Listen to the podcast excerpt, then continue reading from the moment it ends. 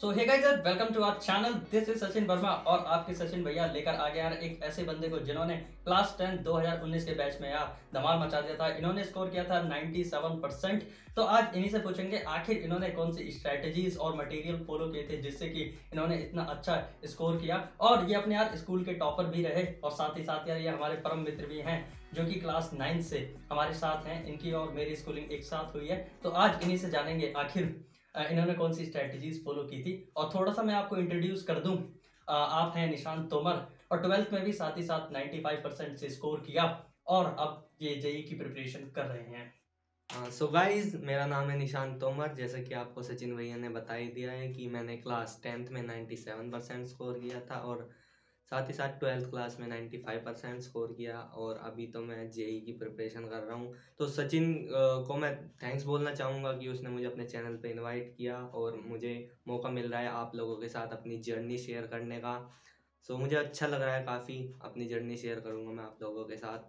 सो बस इतना ही है मेरे बारे में इंट्रोडक्शन तो यार सबसे पहले इनसे क्वेश्चन पूछते हैं कि क्या आप क्लास टेंथ के स्टार्टिंग से ही सीरियस हो गए थे या फिर आपने दो से तीन महीनों में इतनी कैडी मेहनत करी कि जिससे कि आप इतना अच्छा स्कोर कर पाए? सो so, सीरियसनेस का तो ऐसा है कि हमने क्लास टेंथ में आते ही सोच लिया था कि इस साल तो हमें फोर्ड देना है काफ़ी अच्छा स्कोर करना है। हमारी पूरी जो क्लास में ग्रुप था हम सब बच्चों का जिसमें सचिन भाई भी है हमारे और भी काफ़ी बच्चे थे तो हमने पहले ही टारगेट कर लिया था कि हम पहले दिन से ही पढ़ाई शुरू कर देंगे और पूरी साल तक अच्छी मेहनत करेंगे ताकि आराम से नाइन्टी फाइव परसेंट स्कोर कर सकें। और वही हमने किया भी। और जहाँ तक बात है कि लास्ट के दो तीन महीनों में स्कोर करने की सो so, ऐसा आप कर सकते हो। दो तीन महीनों में काफ़ी सिलेबस को रश कर सकते हो। स्कोर भी आ जाएगा बट उस रश में वो फीलिंग नहीं आएगी आपको क्योंकि कुछ कुछ टॉपिक्स आप ऊपर ऊपर से पढ़ लोगे स्कोर करने लायक बट वो डीप अंडरस्टैंडिंग जो कि ज़रूरत ज़रूरत होती है किसी टॉपिक के लिए, जो आपको आगे काम आएगी क्लास इलेवन ट्वेल्थ और फर्दर स्टडीज़ में, वो आपको नहीं मिल पाएगी। सो दो से तीन मंथ इनफ तो है बट वो बात नहीं है, क्योंकि पूरा कोर्स एक साल का होता है तो एक साल में पढ़ने में ही बात आती है वो। बस और क्या। और यार हम सभी का यार डाउट रहता है कि आखिर एक टॉपर यार कितने घंटे पढ़ता है? तो यार भाई से पूछते हैं कि आखिर भैया कितने घंटे पढ़ते थे जिससे कि इन्होंने यार इतना अच्छा स्कोर किया। सो so यार ये क्वेश्चन मेरे से बहुत लोग पूछते हैं कि कितना घंटा पढ़ते थे। सो so, ये डिपेंड करता है कि आपकी प्रिपरेशन लेवल क्या है और आप कितने एफिशिएंट हैं अपनी पढ़ाई को लेकर कि अगर आप एक घंटे में एक चैप्टर कर सकते हैं या फिर आप चार घंटे में एक चैप्टर कर रहे हो सो उस चीज़ पे बेस्ड होता है। अगर मैं एक ओवरव्यू के हिसाब से बात करूँ तो आपको टेंथ क्लास में अराउंड टोटल मिला के दस घंटे पढ़ लेना चाहिए जिसमें आपका स्कूल भी होता है इंक्लूड और उसमें आपको स्कूल के होमवर्क को एक्सक्लूड कर देना है क्योंकि वो कुछ पढ़ाई नहीं होती ज़्यादा। और उस आपको सेल्फ स्टडी का टाइम ज़रूर इंक्लूड करना है दिन में। पहले दिन से ही अराउंड आपको तीन घंटे सेल्फ स्टडी उसमें डाल देनी है तो आप खुद ही देखोगे कि पहले दिन से ही आप में इम्प्रूवमेंट आती जाएगी और तो यार जैसा कि यार भाई ने कहा हाँ। कि सेल्फ स्टडी बहुत ज़रूरी है तो आपको सेल्फ स्टडी काफ़ी ज़्यादा करनी है है ना? स्कूल के आप होमवर्क को मतलब मैनेज कर सकते हो बट आपको सेल्फ स्टडी ज़रूर करनी है। स्कूल का होमवर्क इस तरह से कर लेना जैसे स्कूल में थोड़ा टाइम मिल गया तो आप वहाँ होमवर्क कर रहे हो या फिर स्कूल से आने के बाद थोड़ी देर रेस्ट करके आप फिर काम कर रहे हो तो आप इस तरीके से आप मैनेज कर सकते हो। और फिर अब तीसरा क्वेश्चन जो आता है वो है कि भैया आपका डेली रूटीन क्या हुआ करता था जब आप क्लास नाइन्थ में थे? सो डेली रूटीन के बारे में अगर हम बात करें तो मैं इस हिसाब से उठता था सुबह कि जो मेरा स्कूल का टाइम है मैं उससे पहले एक घंटे सेल्फ स्टडी कर लूँ। क्योंकि सुबह के टाइम थोड़ा माइंड फ्रेश होता है और उस टाइम पे आप रिवीजन कर सकते हो उन चीज़ों का जो आपने पढ़ी हैं अभी कुछ दिन पहले या फिर पुरानी चीज़ों को भी रिवाइज कर सकते हो। सुबह का टाइम सबको पता है अच्छा होता है। सो मैं एक घंटा रिवीजन करता था, फिर स्कूल जाता था। स्कूल में आप लोगों को ध्यान देना होगा। टीचर्स जो पढ़ा रहे हैं, उस बातों पर ध्यान देना चाहिए। बहुत से बच्चे सोचते हैं कि स्कूल जा रहे हैं टाइम वेस्ट हो रहा है, ऐसा कुछ है। बट ऐसा नहीं है। अगर आप सही से चीज़ों को समझोगे तो स्कूल का टाइम यूटिलाइज कर सकते हो। और वैसे भी वो पाँच घंटे कम नहीं होता। सो बस यही था। स्कूल पे हम पूरा ध्यान देते थे। और ज़्यादातर होमवर्क भी हम अपने स्कूल में ही कंप्लीट कर देते थे। कभी खाली पीरियड मिलता था या फिर सबके साथ होता है, थोड़ा बहुत टाइम तो मिल ही जाता है पीरियड्स में सो उसमें हम अपना होमवर्क किसी ना किसी तरीके से ज़्यादातर निपटा देते थे। घर पे आके फिर खाना खाते थे, थोड़ा देर आधे घंटे के आसपास हम रेस्ट करते थे, फिर बचा हुआ होमवर्क कर लेते थे। उसमें अराउंड डेढ़ घंटे के आसपास हम होमवर्क को देते थे, जिसमें ट्यूशन का भी थोड़ा बहुत होमवर्क होता था हमारा। सो उस उसे करने के बाद फिर हम जाते थे अपने ट्यूशन चार बजे। जो तो चार बजे हम जाते थे अपने ट्यूशन टीचर के पास जो कि हमें पढ़ाते थे मैथ्स और साइंस ऑल्टरनेट डेज़ पे। और काफ़ी अच्छे टीचर मिल गए थे हमें टेंथ क्लास में जिसकी वजह से हमारे कॉन्सेप्ट बहुत ज़्यादा क्लियर होने लगे थे। और साथ ही में स्कूल में भी टीचर्स अच्छे ही थे हमारे। सो so, बस यही कहना चाहूँगा। और उसके बाद ट्यूशन से हमारी छुट्टी हो जाती थी अराउंड साढ़े पाँच बजे। हम छः बजे तक भी अगर सब चीज़ अगर किसी दिन एक्स्ट्रा क्लास थोड़ा टाइम लग जाता था, फिर भी हम छः बजे तक घर आ ही जाते थे। वैसे तो साढ़े पाँच बजे तक आ जाते थे। फिर उसके बाद एक घंटा ज़रूर खेलना पड़ता है, क्योंकि आपकी माइंड को रिलैक्स होना ज़रूरी है टेंथ क्लास में, क्योंकि थोड़ा बहुत प्रेशर तो होता ही है माइंड के ऊपर।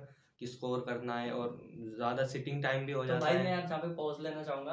तो जैसे कि भाई ने कहा कि आपको एक घंटा उस चीज़ को देना है जो कि आपकी हॉबीज है ठीक है? Like hmm. भाई को यार खेलना पसंद था तो भाई ने खेले। लेकिन अगर आपको यार कुछ टेक्निकल पसंद है तो आप वो चीज़ कर सकते हो। बट यहाँ यार गेमिंग वगैरह मत करना वो वो थोड़ी बेकार चीज़ हो जाती है। आपको ऐसी हाँ। चीज़ करनी चाहिए उस टाइम में जो आपकी बॉडी में मूवमेंट हो हाँ। जिससे आउटडोर जिम जिम अच्छा लगता है तो आप पुशअप्स मारिए ये सारी चीज़ें आप कर सकते हैं। जैसे आप यार कोई अगर एक पर्टिकुलर गेम में आप ज़्यादा इंटरेस्टेड हो तो आप यार उसे खेल सकते हो और भरपूर फ़ायदा उठा सकते हो तो हाँ बट यार गेम तो हमें खेलना चाहिए बट बस ये, इस बात का ध्यान रखना चाहिए कि मोबाइल से दूर ही रहना चाहिए उस टाइम पे, क्योंकि थोड़ा आउटडोर रहोगे तो अच्छा रहेगा। फिर हम अराउंड सात बजे तक खेल वेल ख़त्म करके घर आ जाते थे, फिर हम स्टार्ट कर देते थे अपनी सेल्फ स्टडी अराउंड आठ बजे के आसपास। सो आठ बजे से हमने तीन घंटे तक का सिटिंग टाइम लगाया था, अपना सिटिंग टाइम जिसमें हम सब्जेक्ट पढ़ते थे, जैसे कि साइंस मैथ्स और सोशल साइंस एसएसटी बोलते हैं जिसे। ये सब्जेक्ट पढ़ने ज़रूरी होते हैं डेली बेसिस पे, क्योंकि काफ़ी ज़्यादा सिलेबस होता है इनमें, और एसएसटी में खासकर जिसे हम बार बार रीड करते रहेंगे तो हमें आती रहेगी। एस वैसे इंटरेस्टिंग सब्जेक्ट भी है बहुत ज़्यादा। और बाकी बस यही था हमारा रूटीन ग्यारह बजे हम सो जाते थे, फिर सुबह अराउंड छः बजे के आसपास आई थिंक मैं उठ जाता था। बस यही होता है रूटीन जो टिपिकल बच्चों का होता है। तो अब भैया से एक और क्वेश्चन पूछते हैं कि आखिर भैया, जैसे क्लास टेंथ में इतने सारे सब्जेक्ट होते हैं, वैसे होते तो सिक्स हैं बट यार सोशल स्टडी एक ऐसा सब्जेक्ट है जिसमें एक्स्ट्रा चार सब्जेक्ट और मिल जाते हैं हिस्ट्री सिविक्स एंड ज्योग्राफी तो उसको भैया ने यार कैसे मैनेज किया? तो आपके साथ वो शेयर करेंगे। हाँ सो यार ये क्वेश्चन काफ़ी ज़्यादा पूछा जाने वाला क्वेश्चन है कि इतने सारे सब्जेक्ट्स को मैनेज कैसे करें। सो so, मैं क्या करता था मैं हर सब्जेक्ट को रोज़ टाइम देता था भले ही आधा घंटा पंद्रह मिनट भी कभी कभी हिंदी इंग्लिश ऐसे पंद्रह मिनट भी पढ़े हैं मैंने बट ऐसा करना चाहिए कि हर एक सब्जेक्ट को रोज़ पढ़ो भले कितना भी कम पढ़ो पर पढ़ो ज़रूर क्योंकि अगर आप किसी सब्जेक्ट को छोड़ दोगे तो आप उससे दूर होते चले जाओगे और फिर उस पर आपकी ग्रिप कम होती चली जाएगी। लेकिन आपको पता ही है रिजल्ट्स में सारे सब्जेक्ट के मार्क्स काउंट होते हैं सो वही फिर मैटर करता है। सो इसलिए अभी सब्जेक्ट सब सब्जेक्ट को साथ लेके चलना होता है बट ज़्यादातर टाइम आप अपना मैथ्स साइंस और सोशल साइंस पे दे सकते हो। बस यही होता है कि यार सभी सब्जेक्ट के साथ समान बर्ताव करो, किसी के साथ पक्षपात मत करो, बस ये है। तो और सबसे ज़्यादा यार क्वेश्चन पूछा जाता है कि क्या आखिर एनसीईआरटी इनफ है हमारी क्लास टेंथ को अच्छा स्कोर करने के लिए? तो हाँ यार एनसीईआरटी बाइबल बोल सकते हो आप। मैं बोलूँगा कि NCERT is around ninety five percent enough for your preparation in class tenth क्योंकि एनसीईआरटी में सब कुछ है यार। जो तुम कहीं हेल्थ बुक में ढूंढोगे या फिर कहीं भी मोटी मोटी बुक उठा लाओगे लाइब्रेरी से सब कुछ एनसीईआरटी में अच्छी अच्छी चीज़ें मिल जाएँगी क्योंकि इतना ज़्यादा आउट ऑफ़ सिलेबस चीज़ आती भी नहीं है, एक दो क्वेश्चन आ जाएगा ज़्यादा वो आपको सैंपल पेपर में मिल जाएगा तो बस यही करो एन कर लो दिसंबर तक कंप्लीट जनवरी तक, फिर उसके बाद सैंपल पेपर खूब जम के करो around twenty twenty five sample paper कर दो हर सब्जेक्ट के। और एस एस टी में ज़्यादातर पी वाई क्यू पर ध्यान देना चाहिए, क्योंकि क्वेश्चन रिपीट होते हैं क्वेश्चन तो नहीं बोल सकते बट वही टॉपिक जो है, अगर उस टॉपिक के बारे में एक चीज़ आपने पढ़ ली तो ज़्यादातर उसी चीज़ में से क्वेश्चन पूछे जाएँगे। सो ऐसा ही है बट बस पढ़ते रहो आप और सैंपल पेपर ज़रूर करना यार और एन छोड़ना नहीं है बिल्कुल भी। तो यार एक और क्वेश्चन अक्सर पूछा जाता है कि भैया अभी यार दो महीने हमारे पास बचे हैं तो इस वक्त हम एनसीईआरटी पढ़ें या अपने प्यारे नोट्स जो कि हमने बनाए थे वो पढ़ें? तो क्या पढ़ना चाहिए तो यार हाँ अगर आपके पास लास्ट के दो तीन महीने बचे हैं तो उस टाइम पे अगर आपने अपनी एनसीईआरटी बुक पढ़ी हुई है पहले से तो उसका थोड़ा बहुत रिवीजन कर लो। अगर मार्किंग की हुई है तो उसे रिवाइज कर लो अच्छे से और अगर नहीं भी की हुई, जो कि ज़्यादातर स्टूडेंट्स के साथ होता ही है सो कोई दिक्कत नहीं है उसमें। बाकी आप अगर नोट्स बनाए हैं टीचर के नोट्स रिवाइज कर लो और वैसे तो आपके सचिन भैया अच्छे नोट्स प्रोवाइड करते ही हैं, जो कि हमारी पूरी टीम द्वारा ही बनाए गए हैं और काफ़ी अच्छे नोट्स है भाई। सारे फॉर्मूलाज और कॉन्सेप्ट मिल जाएँगे आपको उनमें। सो बस यही है नोट्स रिवाइज करो बार बार और मैथ्स में प्रैक्टिस करते रहो। नए नए क्वेश्चन की लास्ट में तो सैंपल पेपर ज़रूरी होता ही है बस यार और कोई ऐसा रामबाण तो होता नहीं है। बस पढ़ोगे तो नंबर आ जाएँगे। तो एक सेकंड लास्ट क्वेश्चन क्या भैया आप सोशल मीडिया से कनेक्ट थे? तो यार सोशल मीडिया का तो ऐसा था कि मैं बहुत ही कम यूज़ करता था। मतलब पूरे महीने में कभी दस पंद्रह मिनट चला लिया, बस एक दो दिन। ऐसा होता था, क्योंकि उस टाइम पे इतना ज़्यादा भी सोशल मीडिया आया नहीं था 2019 की बात है, और मैं तो खुद था ही नहीं। सो सोशल मीडिया से यार बच के ही रहो लास्ट के टाइम पे तो बिल्कुल। डिस्ट्रैक्शन को जितना हो सके दूर रखो और अपनी पढ़ाई पे फोकस करो, क्योंकि रिज़ल्ट लाना है। भाई, फोड़ के रख दो।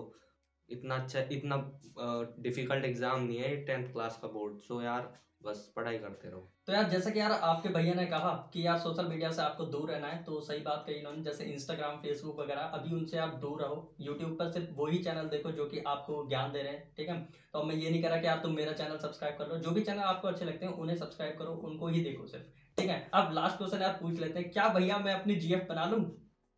सो so, भाई जीएफ का तो ऐसा है कि अगर आपने मतलब अगर आपकी कोई गर्लफ्रेंड है नहीं अभी तक तो यार दूर ही रहो क्योंकि लास्ट का टाइम जैसे कि पहले भी बताया है इन सब चीज़ों से दूर ही रहना अच्छा है। और अभी पूरी यार उम्र पड़ी है इन सब कामों के लिए अभी थोड़ा पहले करियर पे ध्यान दे लेना चाहिए।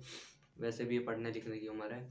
और अगर बाय द वे है भी आपकी कोई जीएफ तो उससे थोड़ा कम बात करो इस टाइम पे। अगर वो सपोर्टिव है तो वैसे ही अच्छा है, लेकिन अगर डिस्ट्रैक्शन टाइप है तो थोड़ा दूर रहो, अपने ऐसे दोस्तों से भी थोड़ा दूर रहो। तो यार, जैसा कि यार इन्होंने कहा कि सही बात है कि आप अगर जीएफ वगैरह के साथ इंटरेक्ट हो तो उनका यार दूर कर दो। अभी आपकी जीएफ सिर्फ़ आपकी किताबें बन रही होंगी, उनको अच्छी तरीके से पढ़ो और यार फोड़ना है आपको, ठीक है? तो ऐसी इंटरेक्शन हम लाते रहेंगे, ये हमारा पहला इंटरेक्शन था। आई होप आपको इंटरेक्शन अच्छा लगा होगा।